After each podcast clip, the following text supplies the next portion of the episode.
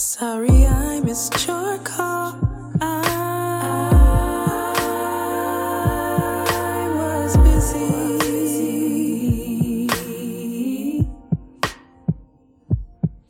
Now I don't get to say, hey, how was your day? Welcome to episode 7 of The Radicals, a podcast version of the novel The Radicals, written by me, Marolyn Krasner. The Radicals is narrated by Amanda Friedlander. Intro and outro music by Siobhan Heard. Links in the show notes. There's no way I can follow through today's plan if I have to take care of Frida. I'm not going to risk a repeat of the trauma drama of the grocery store. I tell Cecilia's mom the same excuse I've used before about how I need to help someone group who is having a crisis. She says it's no problem. Do what you gotta do, she tells me. She might not believe me, but she thinks Frida is safest with her anyway, so she's probably relieved. I definitely am. My body is tingling like I'm on a roller coaster sitting at the highest point. I'm anticipating the rush of the drop. I'm not thinking about what will happen after I get to the bottom. I'm bouncing in my seat. This is life, right here. This is my life that I'm meant to live. I'm on the move. The directions to the hostel on a piece of internet cafe printer paper on the passenger seat of my car. It's so early, 9 a.m. I should be exhausted because I didn't really sleep much after I got home from work, but I am exhilarated and excited and apprehensive. My driver's side window is open and I'm feeling super poetic and hypersensitive as I watch the contrasting beauty of my Southern California fly by. Purple mountains in the distance and the industrial sprawl next to the freeway remind me that the world is imperfect, and I sure as fuck am, and it is what it is. I have to just do today. I have to fix the thing with Sally, reconnect the wiring so the engine of this disruption keeps going. I can get her back on my side no matter what has happened. What the fuck has happened? She must have found a source and she's using again. I just need to get her to look me in the eyes and reinforce the goal. Cut his communication channels off by disseminating the blackmail material she has collected against Carl. Shut down all website, blog, and social media he uses. Hack him. Change passwords. DDoS. I stop at a random grocery store on the way and buy another burner. She won't answer my calls anymore from the numbers I've used. I stand at the counter as the woman pushes the plastic piece of shit through the scanner. What the fuck am I doing handing over this cash? I haven't changed at all. What the fuck rehabilitation did anyone think was going to happen to me? I'm the same as I've always been. I'm the same as Carl or Sally. The sun is burning the top of my head as I walk through the parking lot. I want it to burn me because I deserve to be punished. I've done hateful things, which makes me more like him than anyone else. I hurt other people. I stole from mom even though she gave me that money every week. I've isolated myself from my brother even though he is the only person who understands me. I've lived outside of society and have not contributed at all. If anything, I've actively tried to take society down while saying I'm fighting the patriarchy, whatever that is. I was really fighting against my family and everyone who I thought was just complacent in the system.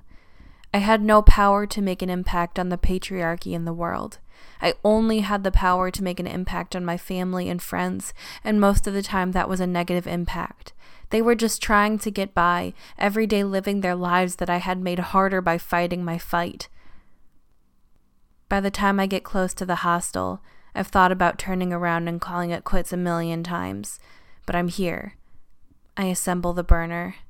What the fuck else am I gonna do today? I get out of the car and stand on the sidewalk in front of the hostel. I call Sally's number and she answers right away. I'm here. I'm at the hostel. I tense, waiting for her to rage at me, but she doesn't. Her tone totally softens, and she tells me she's not there and gives me directions to a gas station. I run back to my car. I haven't run in about two years, and my body bounces out of time with each footfall. Security brings a lot of things in life, and regular eating, along with overeating and emotional eating, brings weight gain. I don't mind it, but also I do. I am self conscious. I'm going to see Sally, and I am not the thin, stalwart captain of our crew that I used to be. What the fuck am I doing? I break myself out of the self destructive thought process I'm spiraling down into. I am in the middle of an intense situation. Body issues are not allowed. I get to the gas station, and there she is, squatting down by the air and vacuum. Plumes of smoke rise above her like a factory tower. Sally is like a factory of destruction. Underneath my excitement to see Sally is apprehension. It's working its way desperately through the crowd of rowdy endorphins, shouting, Stop, don't make contact, go home. The endorphins are shouting louder. The damage is done. She's already in trouble. She should see what is going on. I pull up next to Sally. She is holding one of those vaping machines to her mouth. It looks like a mini clarinet or oboe. The vapor leaves her nose in solid white clouds that block out her face. It's an eerie image and so right for this moment. She doesn't move, stays squatting next to the air compressor with its long hose wrapped loosely around a large metal arm, waiting patiently for the next flat tire. I thought I told you to fuck off, Sally says as her head comes into view through my passenger window. Get in. She stands up slowly, collecting her bag and loose, colorful scarves. I never understood why she carried so many accessories. This fucking car, she says as vapor fills my car with the sweet smell of candy. Or is it cake? Apples? You like that smell? Caramel apple. Carl bought this for me. He's trying to get me to stop smoking the rollies. Sally stares at me in that way she does when she's trying to intimidate and dominate. Have you stopped? I return her stare and pretend so hard that my body is not trembling. I tense my thighs. Yes, unless I forget to get the refill bullshit for this piece of crap. We live close to here, so I get my tobacco and papers at this gas station. Oh, well, yeah, that's so interesting that this is your preferred retail outlet for tobacco. Are you living with Carl? and his wife. Sally takes what I bet she thinks is a fucking victory inhale on the metal tool. It makes an excruciating clicking sound as the liquid bubbles under the siphoning of her inhale. Another cloud of vapor fills the air. It's like being in the epicenter of an air freshener factory. How does that work? They're helping me out. Sally looks out the front of the car. I'm not well, but what do you care about that? I breathe in deep. I can't tell which con Sally is running right now. Is she going to get me on side and tell me she's been playing Carl this whole time, collecting damaging information? Or is she going to flip me and fuck me over? One thing I know, it's time to leave the gas station. I start the car and pull out onto the road. I turn down the first street I come to. That's the house. Sally points out a small bungalow with an American flag, a Harley Davidson flag, and an unkempt look that is in keeping with the neighborhood aesthetic. I speed up. After five minutes, I've had enough of driving aimlessly through unfamiliar streets. I pull over and I have a strong craving for dessert. You look sick. I told you I'm not well. She takes another pull on the wind instrument and nods as it gurgles. I turn back to the steering wheel. Where's the beach? Sally directs me there, and we get out of the car. We reach the end of the concrete path, and I stop to look at the ocean. It's beautiful here. I step onto the hot surface of the sand and feel the heat on the top of my feet and cool hidden sand on the bottom of my feet. This is a great feeling. I tried to put my attention toward this feeling. Cecilia would like this place. What's wrong with you? Cancer. Sally kicks some sand high as we walk toward the ocean. There are a few people on the beach sunbathing, throwing a dog a ball and surfing, all those things that should be happening at the beach to other people. I am other people now, but here I am in this old way I used to be, dealing with Sally's drama, keeping myself from the type of life that would allow me the brain space to throw a dog a ball, sunbathe on a weekday afternoon, or surf. Like my mom and sister. Are you serious? They both died last year. Boom, boom. I didn't know, I'm sorry. The sting of tears doesn't come. The rush of them on my cheek cooled instantly by the breeze of the ocean, salt on salt. Fucking sucks. But you wouldn't know that because you died too, didn't you? I guess I did. I choose to agree with everything Sally says. It's the path of least resistance in this situation. I'm smart too, but she works quickly, and if I gain trust with her, things will be smooth. Things are already far beyond smooth because she's been living with Carl and his wife, but in this moment, in this interaction, I can escape unscathed if I am careful, calm, and casual. Yeah, you did. You got arrested, so what? Everyone gets arrested. Why did you leave? I don't get it. Why did you go away? Sally is crying now, sucking on that thing and sobbing loudly. I'm not sure I can trust that her crying is authentic. There are tears coming from her eyes and flowing onto her cheeks and dripping off her face. It looks real unless she's been studying method acting since I last saw her. I didn't mean to go away. It's my probation. I'm not allowed to be in touch with you or anyone from those days. I have to give them my laptop and phone every month so they can check what I've been looking at and who I contact. But that's so easy. You get in touch with a different phone. That's what I did. I bought a burner to ask me to do this mission on Carl. You didn't care about getting in touch with me before that. Things have changed for me, Sally. No, they haven't. We are here together. You called me. I did, and I'm sorry. I shouldn't have. Shoulda, coulda, woulda. You haven't changed. Always guilty after the fact, but you don't think before you act. You don't think, like a fucking year ago, how is Sally doing? Maybe I should get in touch with my friend. I went to your mom's house, but nobody was home, so I left a note. Did you get that? I shake my head. I knew she wouldn't give it to you. Your mom hates me. She was probably just trying to protect me. She knew I would get in touch with you. And what would be wrong with you getting in touch? I'm not evil. I needed you. My mom and my sister, Dee. That's a fucking lot of people gone out of my life. It is. I'm sorry. She lets me put my arm around her shoulder, then leans close to me and cries harder. The sun is warm on our bodies, but I'm cold. I'm also scared for Sally. She is so thin, I can feel the bones on her back as I rub it.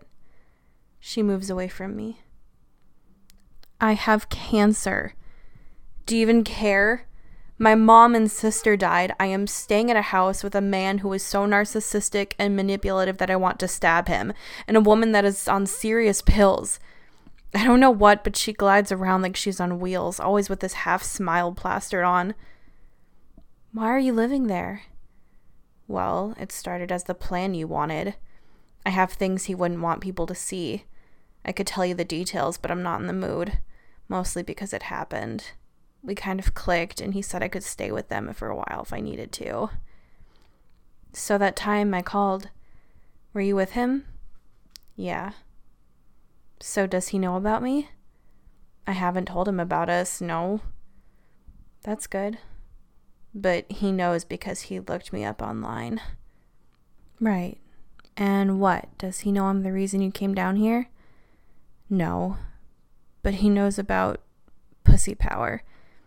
He knows about my convictions.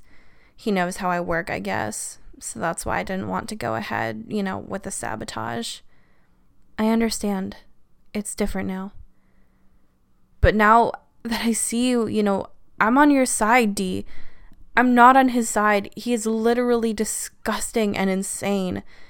I think he has multiple personalities or sociopathic tendencies, you know? One day he'll love me and the next he doesn't acknowledge me. He's the same with his wife. I don't know what her deal is. She doesn't talk to me. Do you want to leave? I'll put you on a bus to anywhere. No, I want to finish up here. But I don't want you to do anything with Carl anymore. Leave it as it is. I want to.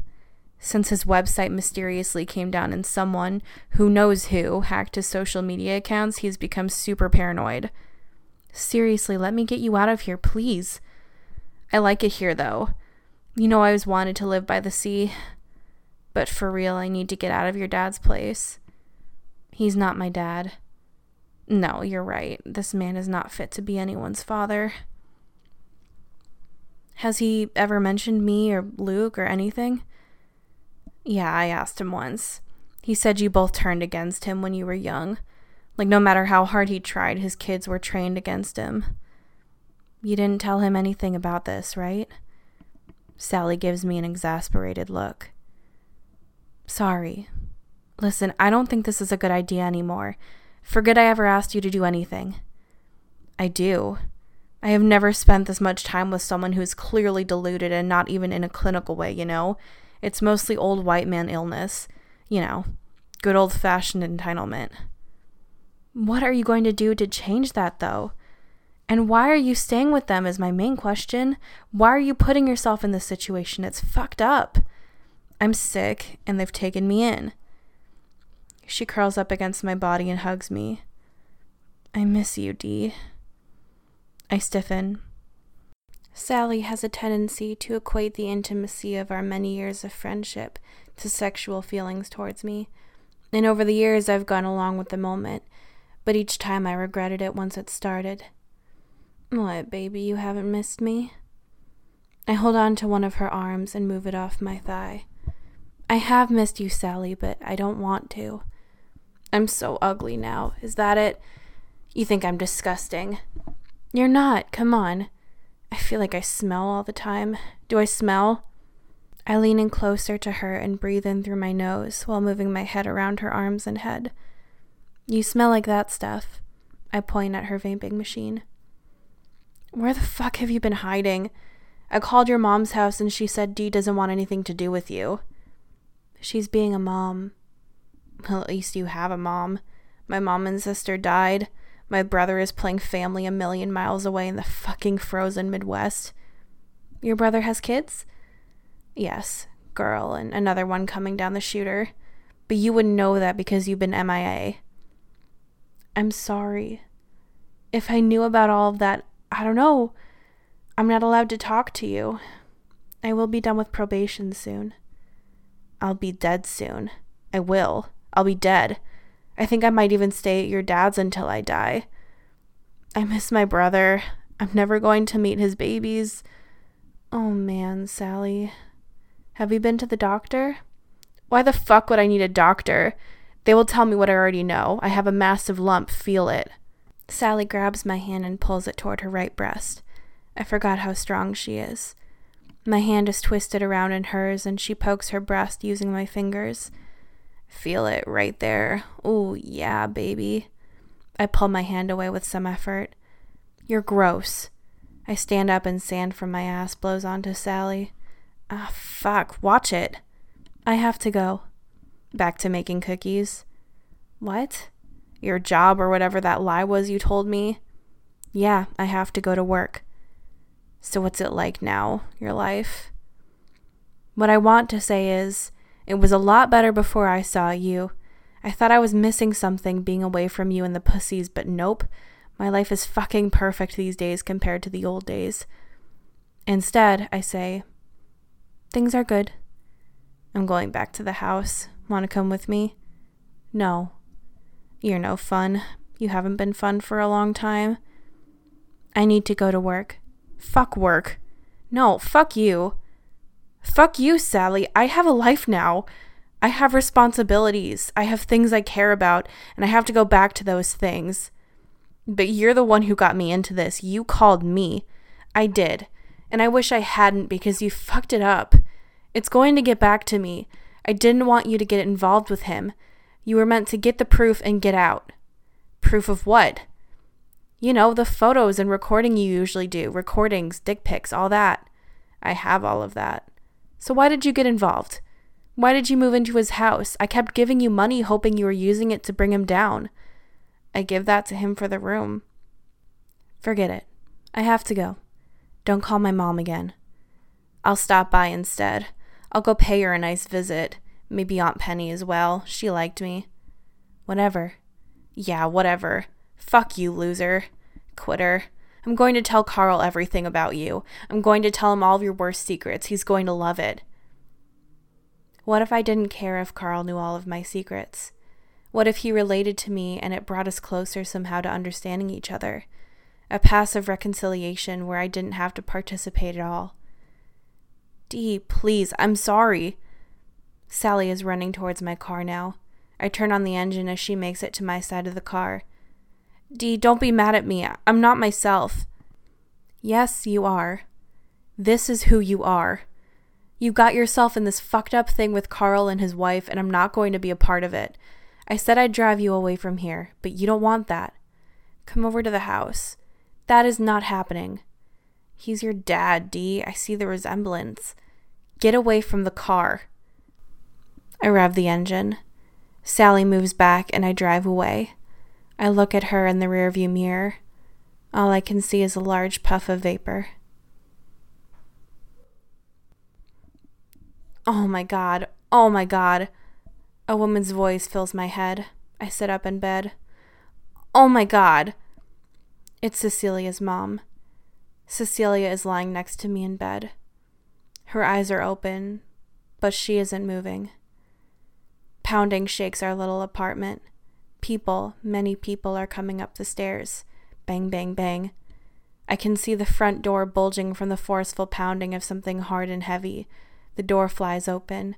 My key holder falls to the floor with a jangling of keys. Cecilia screams. She is holding Frida, who is crying so hard that her face is bright red. I am naked in front of four, five, six police officers wearing bulletproof vests and baseball caps with LAPD written in big white letters at the front. Get out! Cecilia screams. Cecilia, give me Frida.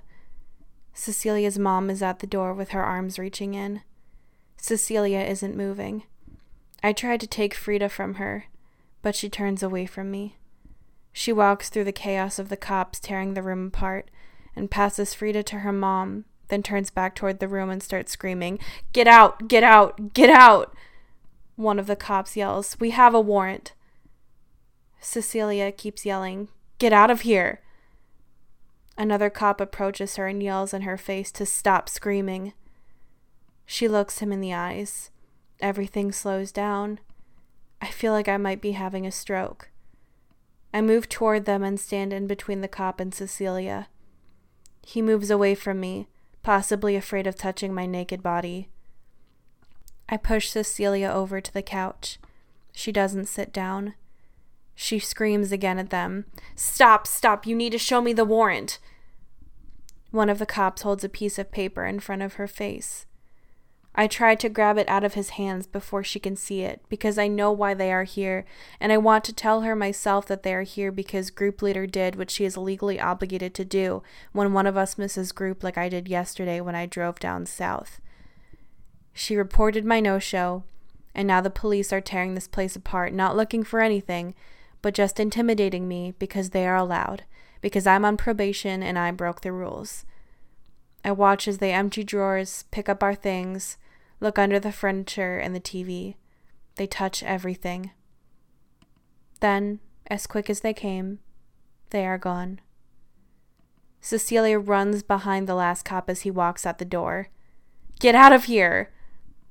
She slams the door so hard that it doesn't catch and bounces open again. She shuts it slowly and stands with her face away from me. I saw your name on that warrant, she says in her angry, calm voice. It happens, babe. It's a part of my probation. They just do it. You haven't done anything wrong. Have you done anything wrong? I missed group yesterday. What? Why? I missed group, and that's a big fuck up. I fucked up. You missed group? But you left Frida with mom. What did you do? It doesn't matter. It does matter. Do you see this place? Everything is everywhere. It's been demolished for no reason, and you say it doesn't matter. Unbelievable. I have been struggling, and I don't get a lot of support from you. I work and work. I feel like you are my boss at home, too. And that's why you fucked up and missed group? No. What's going on? Tell me the truth.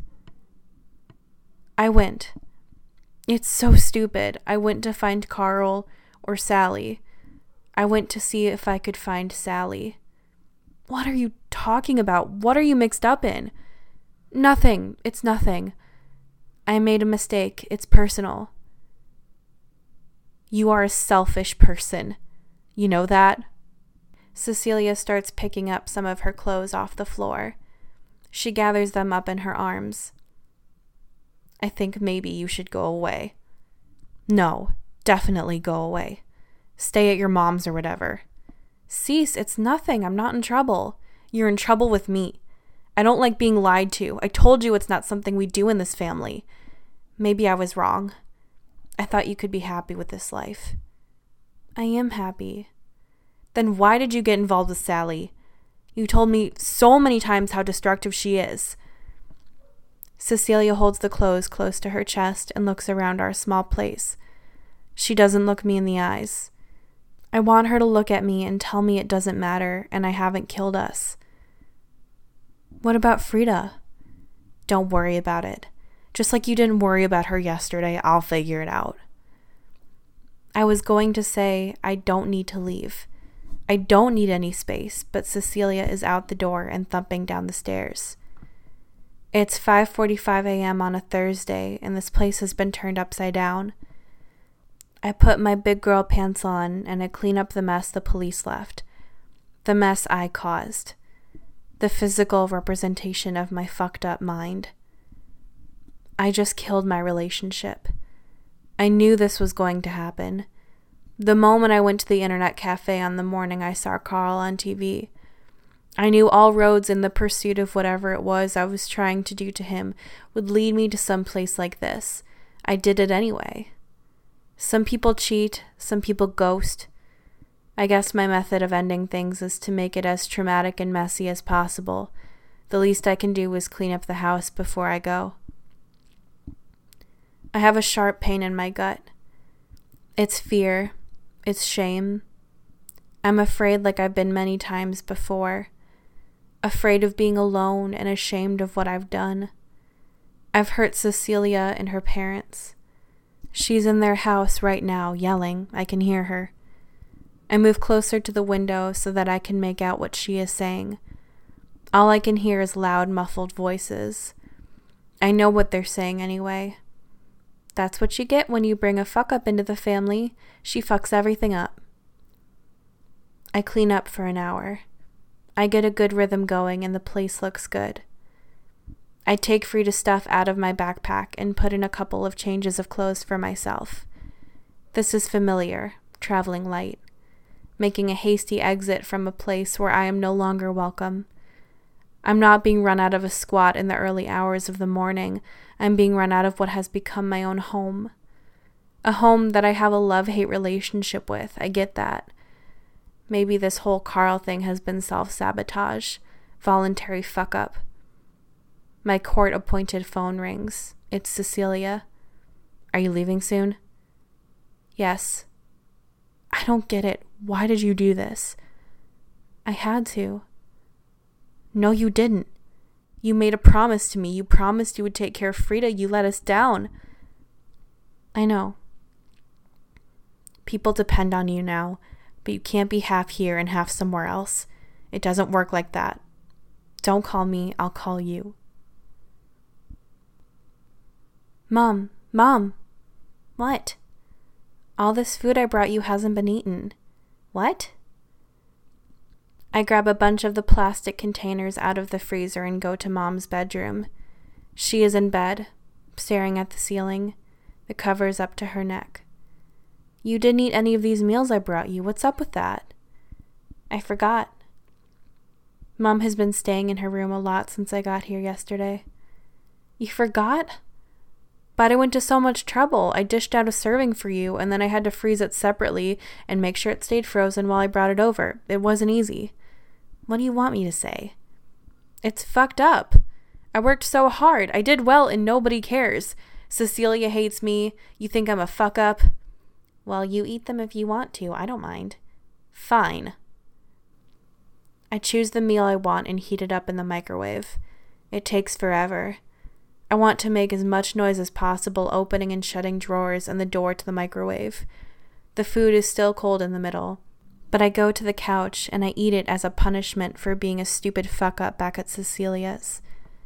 Mom is standing next to the couch, kind of hovering over me. I want to tell you something I saw yesterday, online. It was a deer. I don't know where. Back east. There was a lake and it was frozen over. I think the deer was trying to get away from coyotes, but then it got itself stuck on the ice of the frozen lake. It was amazing. Most of the time, the deer had its legs splayed out to the sides on the ice. It must have been freezing. Every time it tried to get up, its legs would fall out from underneath and it wouldn't move for a while. It was so sad. I was crying. I was so afraid that the lake would crack open and swallow the deer up, or that it would just lie down and die. If it wasn't going to get off the lake, I wanted it to just fall asleep and die. After a couple of hours, people came to rescue it. I was so hopeful that they would be able to do it, but what would the deer do?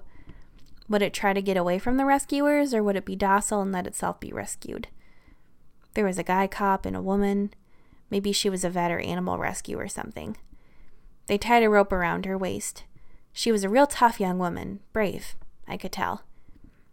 She went onto the ice. The cop held the rope. She took this white cloth with her. Maybe it was a sheet.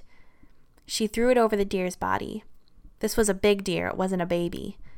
She did her best to wrap her arms around the deer's body and coax it over to the bank of the lake. Then it got away from her grip and the sheet fell off. Luckily, she was able to grab the sheet. The suspense was powerful. She threw the sheet over the deer again and grabbed its body, then covered its head with the sheet and wrapped it with some rope or something. It was violent, like preparing someone for a hanging, but she was so gentle. You could tell she cared so much. Then the cop came down to the lake's edge and they both managed to get the deer off the ice. It was magical. I was crying and laughing. The deer just scampered off into the trees. That was it. The rescuers just walked away. You watched that for two hours? Three.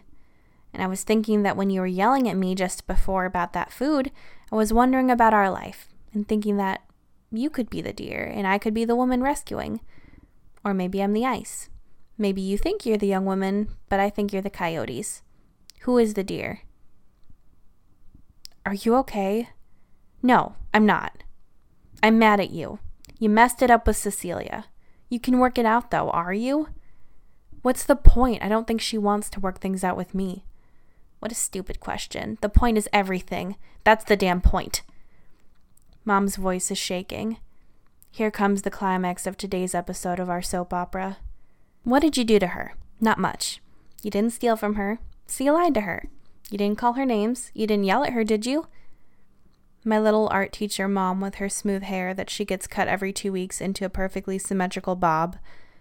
She's looking at me like she expects me to magically change into someone else just to make her feel better. She's starting to cry. Her eyes are drowning. Wipe your eyes, wipe those tears out. They're going to overflow. I reach out and try to wipe her eyes because I can't handle it when she cries. She hits my hand away. She is lucky if you ask me. But you don't ask me. You don't care how I feel. You don't care that you bullied me and hurt me. I'm expected to just be here waiting for you, puffing up the pillow so that when you need to crash here, it's comfortable. I clean up after you. And why? Because I love you and I hope you will change. I hope you will get it fucking together. This isn't about you. I have been taking deep breaths during her rant, so my voice is calm. I know myself enough to know that if I don't stay calm, stupid things will come out. Things I don't mean. Argumentative accusations and irrelevant childhood information. It is about me because you are here in my house. I meant to forget all of the shit I've gone through because of you all of the money I've given you, and the nights when I couldn't sleep because I was worrying about you. Were you on drugs? Were you involved in crime? Were you sleeping under a bridge, getting raped, killed? I can't take back any of that stuff. No, you can't. I will go if that's better for you. I used to excuse all of your behavior to some sort of mental health problem. Your father is a narcissist. Maybe you are too. You're so self involved, feminist bullshit. I gave you life out of my body and look how you treat me. I made you inside of me. But all of your life you've used me. You aren't mentally ill, you're selfish and lazy. Yes, leave. I am done watching you fuck your life up, and I'm done picking up after you and helping you get up and do it all over again. Leave your key. I don't want to see you for a while. I see what you're doing. You want me to beg you.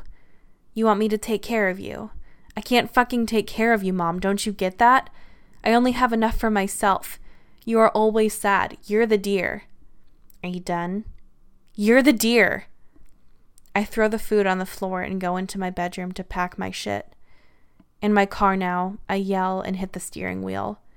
What a dramatic fucking bitch I am. Kicked out of my mother's house, on the verge of losing my girlfriend, the kid, my house, not to mention breaking probation. For what? For him? Julianne opens her front door and pulls me in for a hug.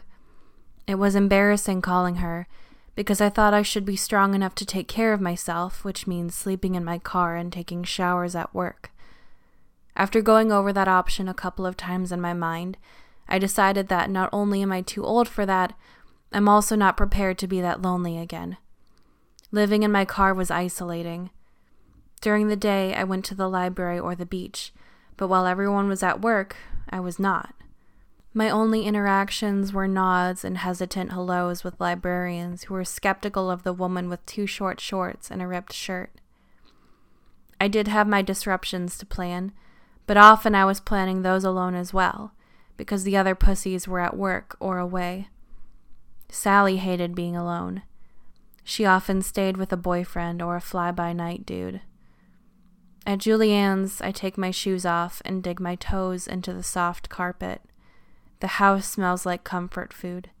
I'm gonna be safe here. I made a chocolate chip cake. Drop your stuff there by the door. We'll deal with it after we eat. I sit at her dining room table and watch her in the kitchen. You want a coffee? Always, thanks. She hands me a plate with a piece of cake on it. The bittersweet chocolate paste is thick and cool on my tongue.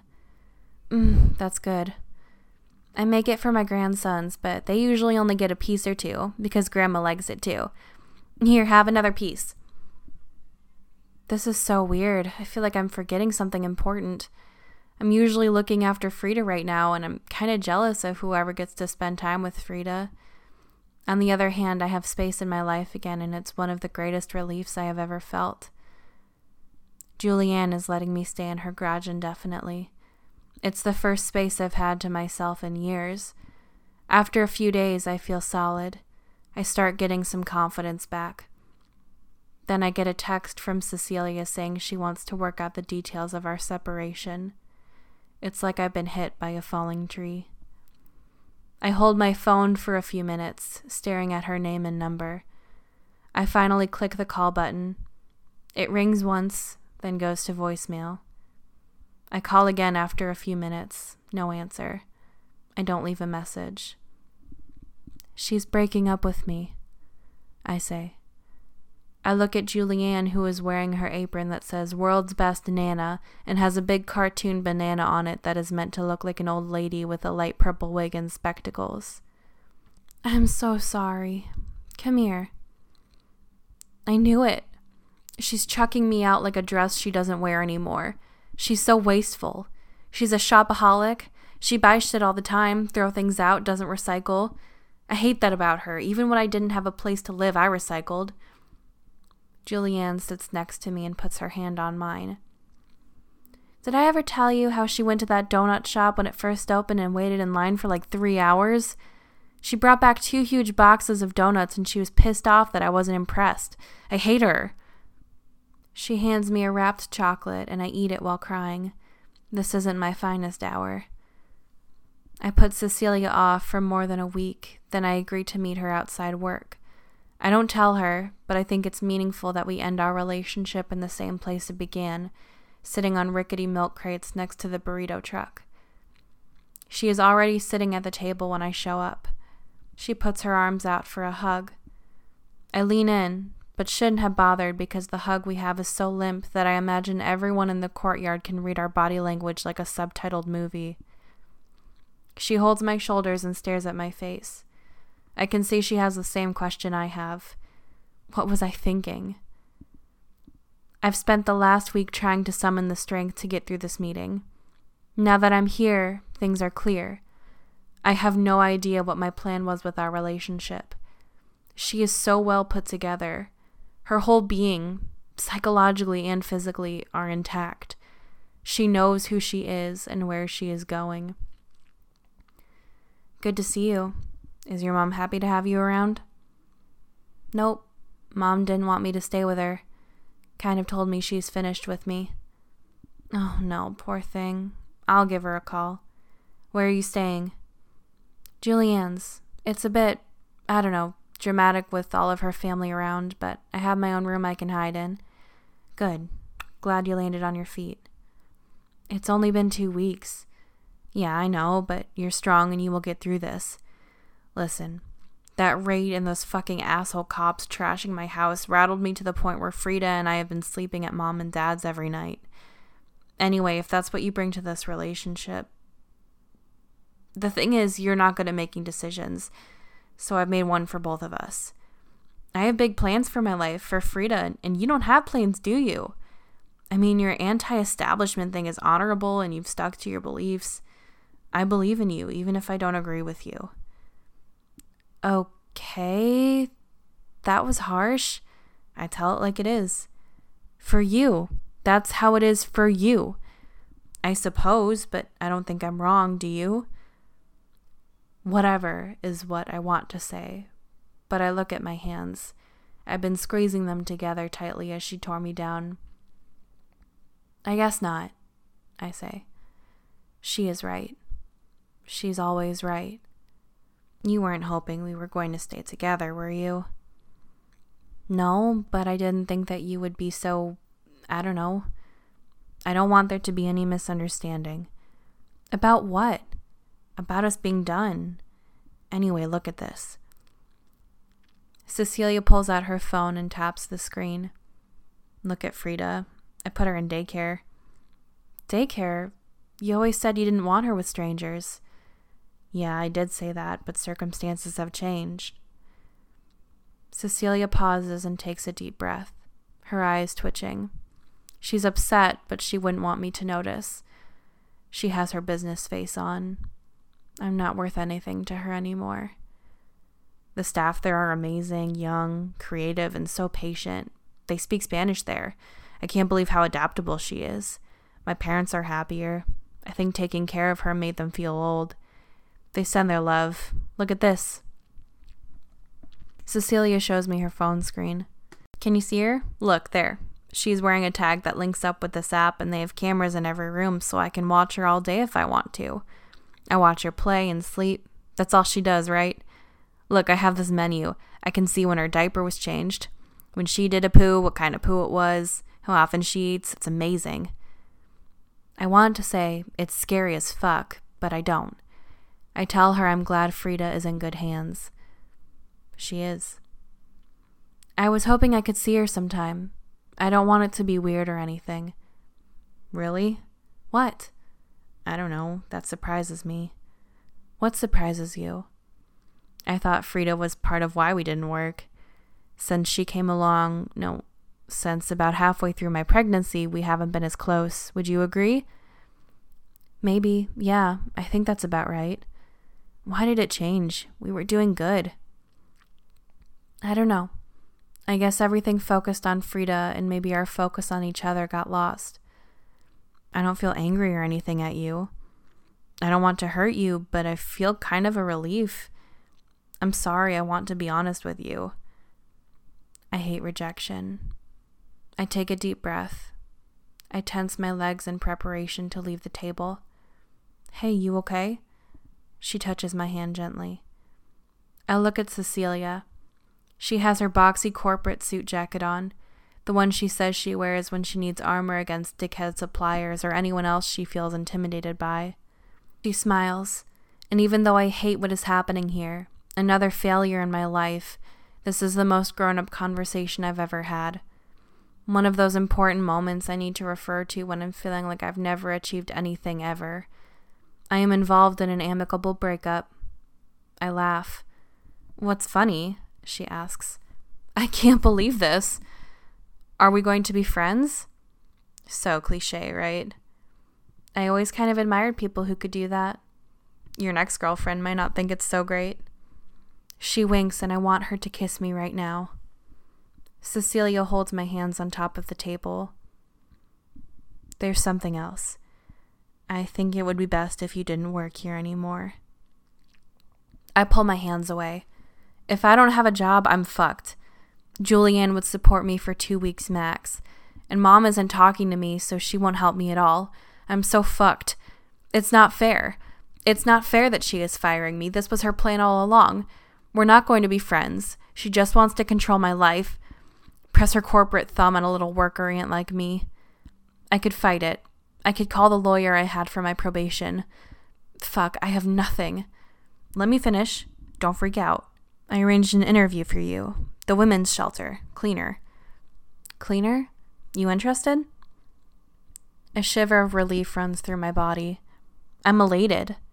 I stand up and pull her into a hug. She presses my back. You have helped me and Frida and my parents so much. Of course you can see her. I want you in her life. You can be her riot girl, Auntie. I look at her. You know I'm not riot girl. Sorry, right. How about her fucking hardcore, no bullshit, feminist as fuck auntie who teaches her that she can do anything in the world that she wants? Like her mom. Aw. 54? The food truck woman yells, and I am relieved. I didn't know how to break away from the hand holding eye contact situation. That's us, I say, as I pop up and almost jump to collect the food from the food truck woman, who sticks out her bottom lip at me and gives me a sad face. I put my arm around Cecilia. We're good. I don't know why I need to display my chummy affection for Cecilia so publicly at this moment, but instantly I feel like an idiot holding the food in one hand and squishing Cecilia against me with my other arm. She bends down and releases herself from my grasp. I spend way more time than necessary staring at the two bags of food, pretending that I am trying to figure out which one belongs to her. I am avoiding looking at her again because I know I'm going to cry soon. Very soon.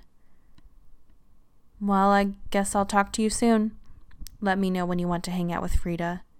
Please go. Go. She leans in and kisses my cheek. You better get in there. It's almost time to clock in. She squeezes my arm. I watch her walk away.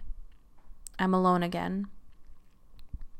For a few minutes, I had her full attention even though she was telling me I was a no hoper and firing me. I'm standing here alone again, the cries in my throat and tingling my ears. I don't have a lot of time before my shift starts.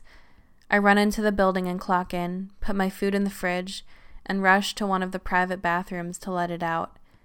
It's a pain cry. Deep. I'm alone.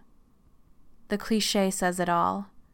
Born alone, I'm going to die alone, and in between those two monumental life events, I'm alone. The cry is over quickly, and I feel refreshed.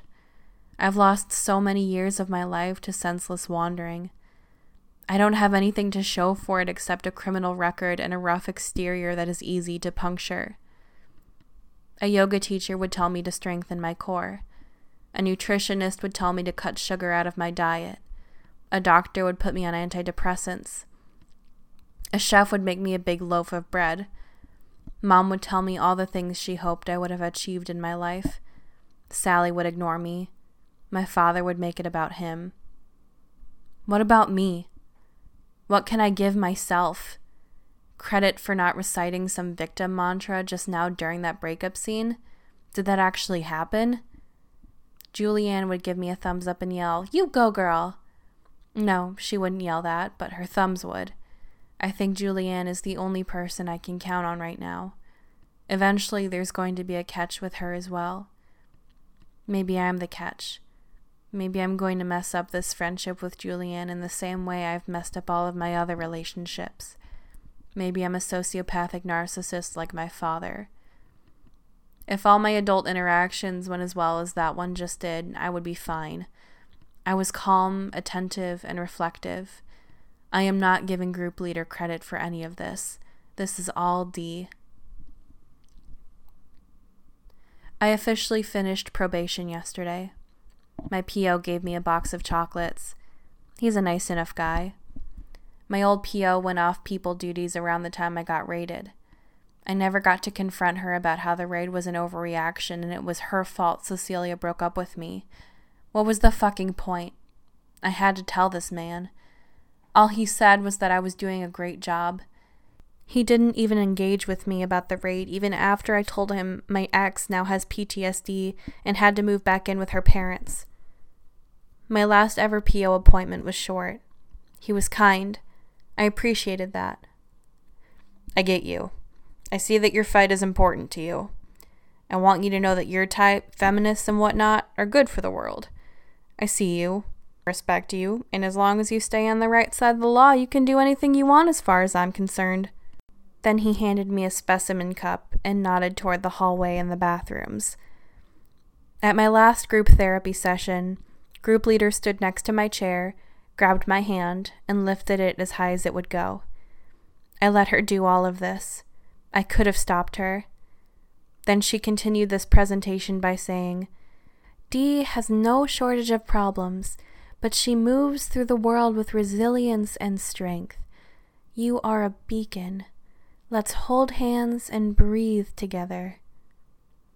She kept hold of my hand and waited for everyone else to hold hands. We never did this, but people did it. I was embarrassed and maybe a little touched. Were they holding hands because they believed in me or because they needed human contact? Whatever it was, time was up for the session.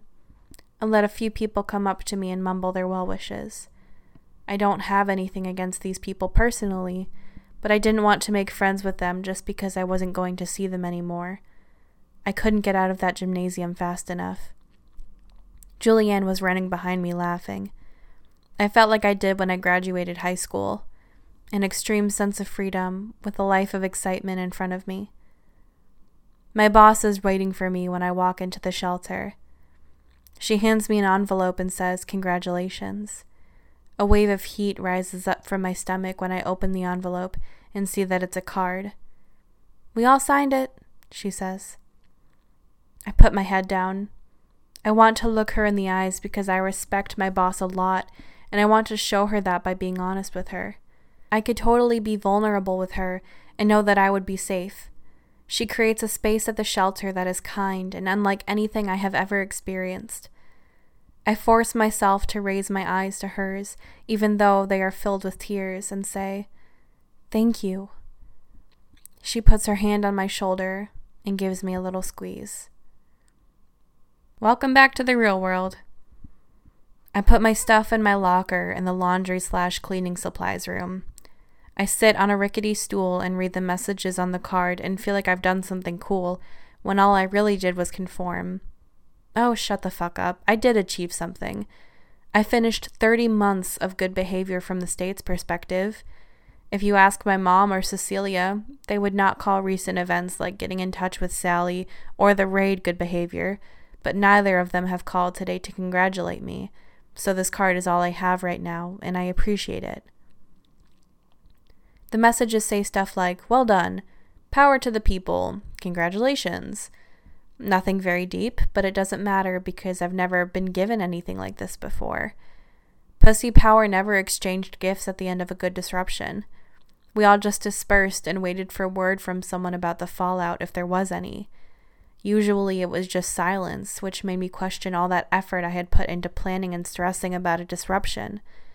That's what I think about a lot at the shelter while I'm mopping or cleaning the kitchen counter for the hundredth time that week what was I doing for anyone else all those years? I think about the women at the colleges we visited, and I hope they still carry the lessons of disruption that we offered. But then I think, did I actually give them real stories, or was I showing off? The shelter is everything I never realized was possible while I was out there bashing windows and spray painting on sidewalks. Women were helping women in real practical ways while I was waving my silicone dick around. I knew these places existed, I just didn't know how good it was inside.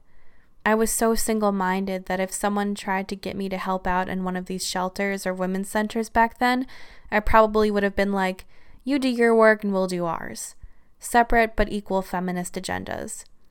But now that I'm here on my knees cleaning toilets, I'm thinking that this is the most feminist work I've ever done. The families that stay here have big struggles, and I want the toilets and kitchen and play areas to be so clean and nice because I want them to feel safe while they are here.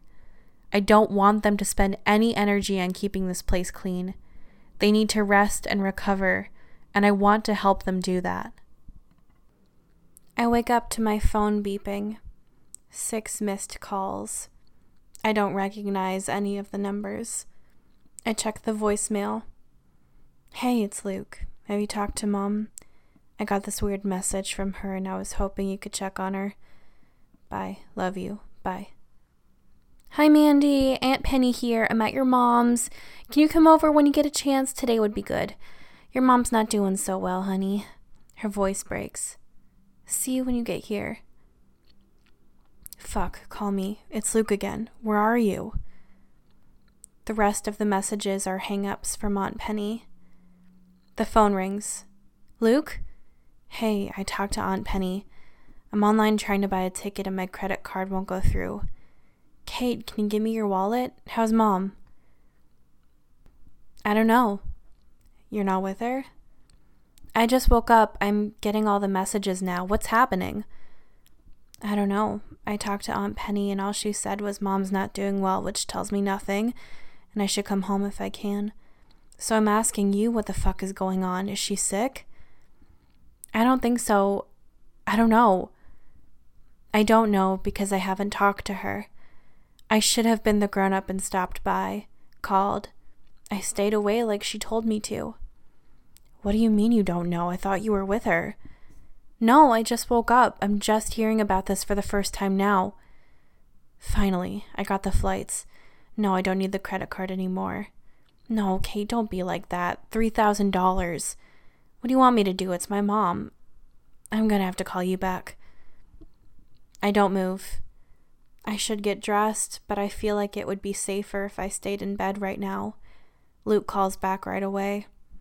I can't believe I'm leaving Kate and the baby. She is pissed. She understands that I have to go, but it's hard. You know, new babies. They're not sympathetic to our needs, are they? You need to get over to mom's. When can you get there? Now. Now. I can go right now. Go now. When will you be there? An hour? That long? Hurry, please. I don't know what's going on. Mom's message was so vague and creepy. She was all, I hope it's all been worth it, and if she sees my baby's first birthday, it will be a miracle. I'm calling you in an hour. I love you. I am still lying in bed. I point my toes and stiffen my body until my calf muscles almost seize into a cramp. I stare at the cracks in the garage door and the sunlight laser beams. My eyes ache, and when I close them, I can still see the bright iridescent streaks of light. I could stay here and pull the covers over my body and not answer Luke's next call. I could drive west to the beach instead of east to Mom's house and sit on the sand and watch the waves while whatever happens at Mom's house happens without me. I roll out of bed and put on a white shirt with no stains or messages written in permanent marker a pair of blue jeans, and leather sandals. This is a test wardrobe suggested by Julianne and acquired at my favorite thrift store yesterday. I take everything off and stand in my underwear, then put the jeans back on. I dig yesterday's black shirt out of the laundry pile. Both shirts are soft. One smells like someone else's laundry detergent, and one smells like me. The white t shirt will attract too much attention. The black one smells. I put the white one back on and throw a sweatshirt on over it. I slip on the sandals and leave out the side door. I'll catch Julianne up on everything after I know more about what's going on. It only takes me a half hour to get to Mom's, but I told Luke an hour because I didn't know what I would find when I got there. Aunt Penny is not a dramatic person, but she is also not strong, so if she was crying, it could be anything from a broken arm to something lethal. The house smells like mothballs or something old. I announce my presence with a loud, Hello? I go into the kitchen and see Aunt Penny filling the hot water jug at the sink. When she sees me, she puts it down and rushes over to give me a hug. Oh my god, you're here. Thank you. Where's mom? What's going on? She's in bed. They gave her some sedatives. Who did? The doctor? The psychiatrist? What psychiatrist? I walk toward mom's room. Probably not a good idea to disturb her. I look through the crack in her door. Mom is lying slack jawed. Her face looks like a skeleton. She didn't tell me she was sick. No, no, no, no, no, she didn't. Why does she need a psychiatrist? Why does she look like that? She doesn't eat. It's been going on for a long time, and now the doctor, the psychiatrist? Yeah, he says her body can't do it anymore. The IV is feeding her something. I don't know what's in it. They left an hour or so ago. I'm so glad you came by, honey. I'm so sorry. Aunt Penny hugs me from behind, and I can feel her crying into my back. I can't stop looking at the person in the bed. That's not my mom. My mom has thick dark hair and red cheeks. I go into the room. No, she needs to sleep. I ignore Aunt Penny and look at Mom up close. I don't think Luke should come. He's only a little boy. He shouldn't see Mom like this. Aunt Penny is holding my hand and pulling me out of the room. I let her lead me to the kitchen table and I sit down. I bought this at the organic shop this morning. Aunt Penny is holding up a box with calm printed on the front. Do you want one? I nod. I feel like I'm floating, but my body is buzzing and I have an ache in my belly and my fingernails are digging into my palms. I know it's shocking. She looks bad. I haven't been by for a couple of days and I hadn't heard from her. She usually texts. I came by and I found her. Her voice breaks. Her eyes are closed so tight the skin around them is turning white, but the tears are still escaping and dripping onto the kitchen table. I move my hand away, but her teardrops splash me. I wipe the wet part of my hand on my cheek. She was in the bathroom, in the shower, freezing, so cold. I screamed, Wake up, wake up! She didn't. Then I called the ambulance. She was in the hospital. She told me not to call you because she was talking then. Her organs and all the important stuff are functioning the best they can under the circumstances. Why didn't you call me? I'm sorry. My phone rings. That's Luke. What should I tell him? Tell him your mom is better. She's getting the help she needs. He's coming home. He bought his tickets. That's good. I think he thinks she's dying. I hope not, but I think she wanted to, yes. Hi, yeah, I'm here. She's okay. Yeah. She's sleeping now. Well, maybe Aunt Penny should tell you. She knows more than I do. I hand her the phone and go back to Mom's room. I look at her from the doorway. I know why she didn't want me to know. She is trying to hurt me. She wants me to be surprised or feel guilty. Of course, I feel guilty. It's my fault she's hurting. But it's not my fault Owen died. It's not my fault she hasn't taken care of herself. I can't be held responsible for her life. She is in her 60s. I stayed alive during my crazy years. I can't be expected to make sure she stays alive. Shut up, I hiss out loud to myself. Aunt Penny's hand is on my shoulder. Your brother will be here next week.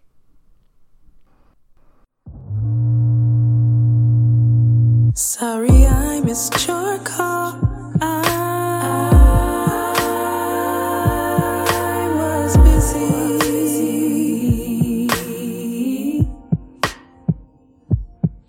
Now I don't get to say, hey, how